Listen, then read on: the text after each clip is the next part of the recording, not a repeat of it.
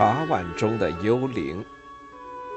日本天皇时期的元和三年元月四日，一名来自佐渡国的大名中川氏，带着他的部下们到民间进行年初巡视。中川氏带着部下们顾不上休息，忙了一整天，又累又饿。返程的路上，他们经过了江户统治下的本乡白山，忽然见到山脚下出现了一个小小的茶馆，于是他便带着部下往小茶馆走去，打算好好歇息歇息，补充体力。中川的部下中，有一个名叫关内的年轻武士，他跟着中川巡视了一整天。根本没有时间坐下来好好喝口水，渴得连嗓子都快冒烟了。进了茶馆后，关内随手端了一碗茶，找了个地方坐下来，想赶紧解解渴。关内端起茶碗，正要抬头一饮而尽的时候，他忽然感觉到了一丝异样。关内皱了皱眉。正觉得疑惑的时候，他的眼睛不经意地往茶碗里看了看，当时吓了一大跳。茶碗里澄清透亮的茶水之中，竟然出现了一张漂亮女人的脸。这是一张极其美丽的脸，她梳着高高的发髻，脸上轮廓分明，白皙美艳。一看就知道是出身不凡，应该是哪个贵族家庭的女儿。她的眼波盈盈流转，水润般的红唇微微翕动。关内见到这张脸的时候，差点就被她的美惊得无法呼吸。关内定了定神，以为有人站在他身后，于是赶紧转过身，想看看是谁在恶作剧。可是这一转身，关内又吓了一大跳，他的身后竟然一个人都没有。关内觉得纳闷，于是定了定神，端起茶碗，将茶水泼了出去，想看看这只碗的碗底会不会藏着什么秘密。可是他检查来检查去，也没有发现什么玄机。这是一只非常普通的茶碗。碗底也没有绘制任何少女脸孔类的图案，跟其余的茶碗没什么两样。可是，如果碗底没有花纹，他又怎么会看到那张栩栩如生的人脸呢？关内深吸了一口气，闭上眼睛，安慰自己说：“一定是这一天太累了，加之又没吃东西，头昏眼花的，所以出现了幻觉。”他顿了顿，又随手拿起桌上的另外一只茶碗，重新注满了水，想喝点水压压惊。可是当他再次凑近往茶水中一看时，他身上的汗毛全都竖立起来。茶碗之中竟然又出现了那个美丽女人的脸，她似乎比之前更加美艳动人，竟然微微的对关内笑了笑。关内见状，倒抽了一口冷气，他用手捂着心口，脸色苍白，浑身都在哆嗦。他不死心，又把水倒掉，再换了一只新的茶碗，重新注满茶水。那张女人的脸再次栩栩如生地出现在水面上，这一次，水中女人的笑容更甚，仿佛在嘲笑着关内的懦弱和胆怯。关内被吓得惊恐到了极点，口中念念有词地说：“你到底是什么人？我根本不认识你！天啊，我一定是见鬼了！我再也不会上你的当！”说完，关内鼓起勇气，拿起茶碗，闭上眼睛，把浮现脸口的茶水一口气吞了下去。之后，他头也不回，转身便跑出了茶馆。有了同伴们的陪伴，关内说说笑笑的，很快就忘记了刚才这件事，也没觉得喝下浮有女鬼面孔的茶水有什么不妥。这天晚上，关内在中川的府邸值班守夜，前半夜相安无事，可是到了后半夜，忽而一阵冷风吹了过来，窗台上的烛火晃了晃，差点熄灭。关内愣了愣，抬头，忽然看到一个陌生女人静悄悄地走进了房间。她穿着华丽的服饰，发髻高高竖起，肤如凝脂，美艳动人，倾城倾国。关内被这个突如其来的女人吓了一跳，心脏突突的跳个不停。女人对关内浅浅的笑了笑，微微欠了欠身，对关内行了个礼，继而说道：“我叫纯子，初次见面，请多指教。您还记得我吗？”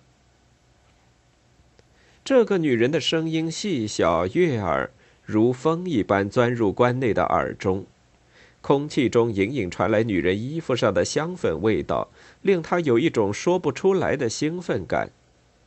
女人缓缓地向关内走近，笑容越发诡异。等那女人走到他身前，关内突然觉得他的脸似乎有几分眼熟，似乎在哪里见到过。此时，关内突然想起了白天在茶馆中发生的一幕，几乎吓得魂飞魄散。这个站在自己身边的女人，那泛着笑意的粉红樱唇，那双扑朔着的大眼睛，不正是他在茶馆里见到过，后来又被他吞下肚子的那个女人吗？女人一眨不眨地凝视着关内的眼睛，嘴角带着几分魅惑的笑容，眼神中似乎包含着挑逗的神色，又带有春情无限的意味。在这漆黑的夜里，越发显得诡异。关内的腿忍不住的打着哆嗦，全身的血液几乎快要凝固了。这个女人，她是鬼吗？不不，在下身份卑贱，怎么会认识像您这样身份尊贵的小姐？我不认识你！关内强忍着恐惧，大声冲女人吼道。尽管他此时已经急得五脏俱焚，可仍然壮着胆子，装出若无其事的样子，问道：“中川府府邸守卫森严，昼夜有人巡逻。若不是守卫失职，且有人暗中引导，要想潜入中川府，简直是不太可能的事。恕在下斗胆，请问小姐，你是怎么进来的？”女人再次咧嘴笑了笑，说：“ 哼，公子。”你好好想想，真的不认识我吗？说完，他渐渐向着关内逼近，嘴上依然带着诡异的笑容，娇嗔道：“原来你不认识我呀？可是，可是今天白天，你不是一口就把我吞进肚子里了吗？”关内的心跳得异常厉害。随着女人的步步紧逼，他的心简直提到了嗓子眼。女人的笑越发鬼魅妖冶，关内闻着她衣服上传来的阵阵幽香，一时间意乱情迷，竟然有点昏昏欲睡。他不由自主地往后退，脑袋越来越沉重。忽然，关内的手触碰到自己别在腰间里的一个冰凉的东西。他猛地一个机灵，恢复了几分神智。他把那冰凉的东西抽了出来，原来是他随身携带的肋钗。这肋钗可是日本武士随身携带的短刀，若有武士犯了错，只要用这肋钗切开腹部，便可以清洗所有的罪孽。曾经有不少武士死在自己的肋钗下，以死来为自己犯下的错付出代价。关内抽出肋钗，想也不想，将刀尖往女人的喉咙处划了过去。女人惊叫了一声，避开了刀锋，往身边一闪，竟然化作了影子，径自朝墙壁走了过去。之后，身体竟然穿墙而过，消失在房间中，连一丝痕迹都没有留下。关内受了惊吓，面如死灰，冷汗不断的往下流。他不敢睡觉，眼睛不断的观察着房间内的动静，生怕那女鬼会再次出现。就这样，一直到了天色将亮，他才如死人一般沉沉的睡了过去。第二天，等到关内悠悠的醒来时，那女人已经消失得无影无踪了。关内将昨晚发生的事告诉了大家，众人都觉得非常震惊，也觉得太过于不可思议。昨晚执勤的时候，他们均表示自己根本没有看见任何一个人出入府邸。中川府的家臣们也表示，他们从来都不认识一个叫纯子的女人。众人私下里议论，都说关内被鬼缠住了，怕是凶多吉少。又过了几天，关内正逢休假，于是便早早收拾了行李，回家看望父母。老两口难得跟儿子团聚，自然欢喜的不得了，张罗了一桌子饭菜。关内担心自己的事说出来会让父母操心，因此不敢多说一句。就这样，一家人一边吃吃喝喝，一边拉着家常。很快到了晚上，快到后半夜的时候，佣人跑来禀告，说是有客人来访，想问关内到底见还是不见。关内觉得疑惑，大半夜的，谁会来找自己呢？于是他问道：“来者是什么人？”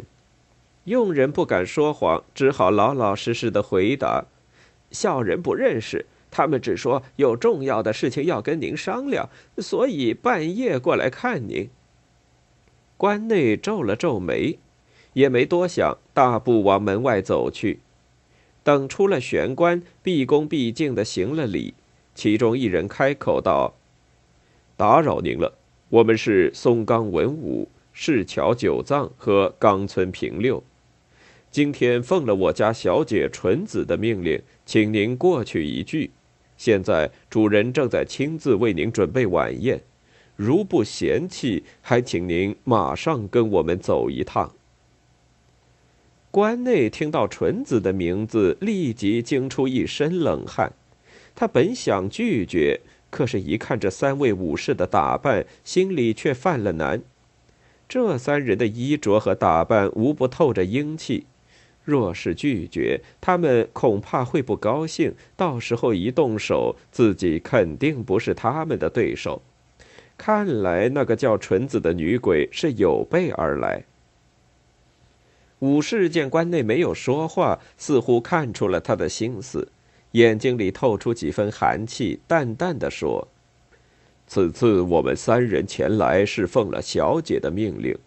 数日前，小姐曾经特地拜访过阁下，哪知阁下丝毫不懂分寸，竟然用肋钗刺伤我家小姐，害她躲在家中调养多日。如果阁下今日失约，小姐必定雷霆大怒，到时候……”阁下可别怪小姐血洗你这武士府。关内吓得脚下发软，只好颤抖着回了屋，跟二老打了招呼后，跟着三名武士走了出去。走不了多远，只见一辆华丽的马车停在路边，关内在三名武士的胁迫下，颤抖着走了上去坐好。马车走得飞快。一路上，关内都吓得紧闭着双眼，也不知道马车开向了什么方向。过了一刻钟左右，马车突然间停了下来。此时，他们已经来到了一座高山上，高大的树木遮天蔽日，在这漆黑的夜晚，让人感到格外压抑。在武士的带领下，关内在一座巨大的宅邸前止住了脚步。大宅邸的门口同样也站着两位黑衣武士，月黑风高，他们又身穿黑色的服饰，关内根本看不清他们长什么样。关内穿过宅邸的长廊，来到了一处清幽的小院前，院子的房间内柔柔地投射出暖色的烛光，空气中传来美酒和佳肴的香甜之气。关内只觉得身子一热，竟然有点飘飘然起来。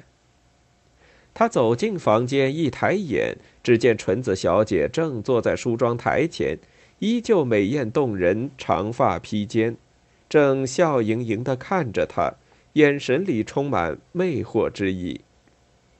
关内只觉得脑袋开始不听使唤，尽管他知道对方肯定不是人，但双腿依然直直地往纯子的方向走去。离纯子越近，他就越觉得她的笑容无比迷人，恐惧之心也渐渐消失。此时，不断有婢女将做好的美味佳肴送上来，纯子笑盈盈地为关内蒸酒夹菜，一时间竟然其乐融融。关内已经全然忘记纯子不是人类的事实。这一夜春光无限。第二天早上，关内醒了过来，他是被冻醒的。他光着身子躺在冰凉的地面之上，浑身上下都泛着寒气。他揉了揉生疼的脑袋，睁开眼打量了一下周边的环境，随即尖声大叫起来。他竟然躺在了深山中的一处古墓之前。这是一座年久失修的古墓，墓前的杂草已经长得差不多有一个人那么高了。残破的墓碑上依稀可以看到纯子的名字。想来这应该是那位小姐下葬的陵墓。回想起昨晚的遭遇，关内吓得赶紧爬了起来，急忙拾起四周散落的衣物，连跑带爬，落荒而逃。回到家里，关内便把自己关在了房中，浑身瑟瑟发抖，满嘴胡言乱语。没过几天后，便生了一场大病，卧床不起。病中，他又依稀见到纯子的那几名武士再次前来，邀请他去府里好好一叙。关内誓死不从，拼命抵抗。这样连续折腾几日，他的身体和精神皆濒临崩溃的边缘。眼看着儿子的病情日益沉重，关内的家人心急如焚，找遍了附近的大夫，均束手无策。老两口实在没辙，加之关内的病生的诡异，寻思着是冲撞了哪方的秽物，只好去附近的庙里求和尚，请大师帮忙驱鬼，希望能挽救儿子的性命。庙里的大师听完老两口的叙述后，亲自往他的家中检查了关内的情况，又细问了与关内一起搭档过的同伴，才终于找出了眉目。关内在荒山茶馆被女鬼看中，又喝下了印有他鬼脸的摄魂水，等于打开了通往冥府的通道，因此屡次被那女鬼纠缠。那女鬼迟早还会找上门来，直到关内全身的精血。被他吸干死亡为止。大师缓缓地说出了关内患病的缘由。从这之后，关内的家人按照大师的交代，将写有经文的符咒化为灰烬，逼着关内服下；又按大师的要求给他特制了汤药，每日三次，不敢怠慢。大病了一个多月后，关内才终于好转起来。那个叫纯子的女人。也再也没有骚扰过他。闵乌夫阿菊。大年初二的中午，青山主善府在办宴席。宴席结束之后，下人们就开始收拾。青山家有个年轻漂亮的侍女，名叫阿菊，被安排到厨房去收拾宴会用的碗筷。这会儿。只有阿菊一人在厨房里做事，他正在收拾的是一套珍贵的南京骨盘，主人特别喜欢。这一套里共有十个骨盘，阿菊把每一个骨盘都仔仔细细的清洗干净，然后用干净的抹布把水分拭去，再小心翼翼地把它们放到一旁的箱子里。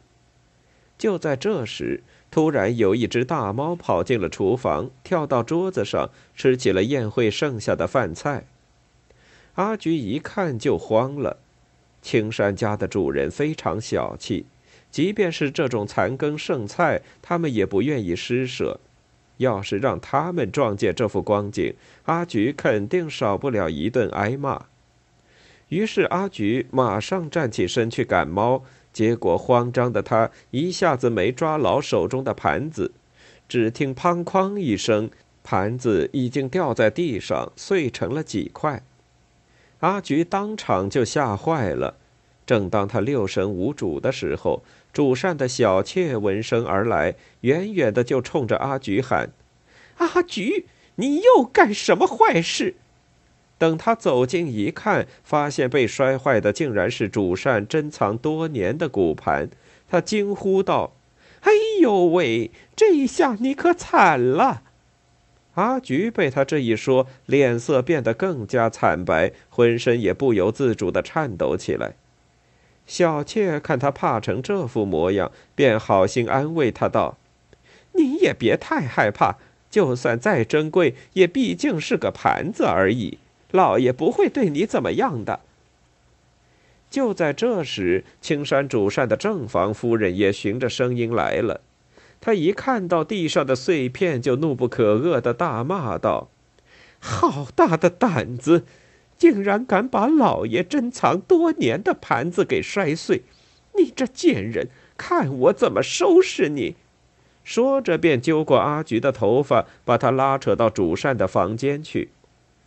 主膳看着妻子抓着披头散发的阿菊进来，还没等他问什么事，妻子就马上说：“老爷，这贱婢竟然把你那套珍藏多年的骨盘给摔烂了！”什么？主善气得怒发冲冠，马上抓起刀架上的大刀冲过去，大喝道：“大胆贱人，胆敢这般对待我的藏品，我要你偿命！”妻子一听他要杀人，心想现在毕竟是过年，杀人见血多不吉利，连忙劝说道：“这年里头不好动刀子，不合适呀，怎么也得过了十五再说。”主膳听了妻子说的话，也觉得为一个下人沾染晦气不合适，但他又气不过，于是他把外套脱下丢到一旁。拿起刀上来，抓住阿菊的手腕就往外拖。阿菊不知道主膳要怎么处置他，害怕又不敢反抗，只能任凭主膳拖着他往外走。主膳把阿菊拉到套廊上，接着把他按倒在地，右手紧紧摁住阿菊的手腕，手起刀落，把阿菊右手的中指活生生的砍断了。阿菊瞬间痛晕了过去。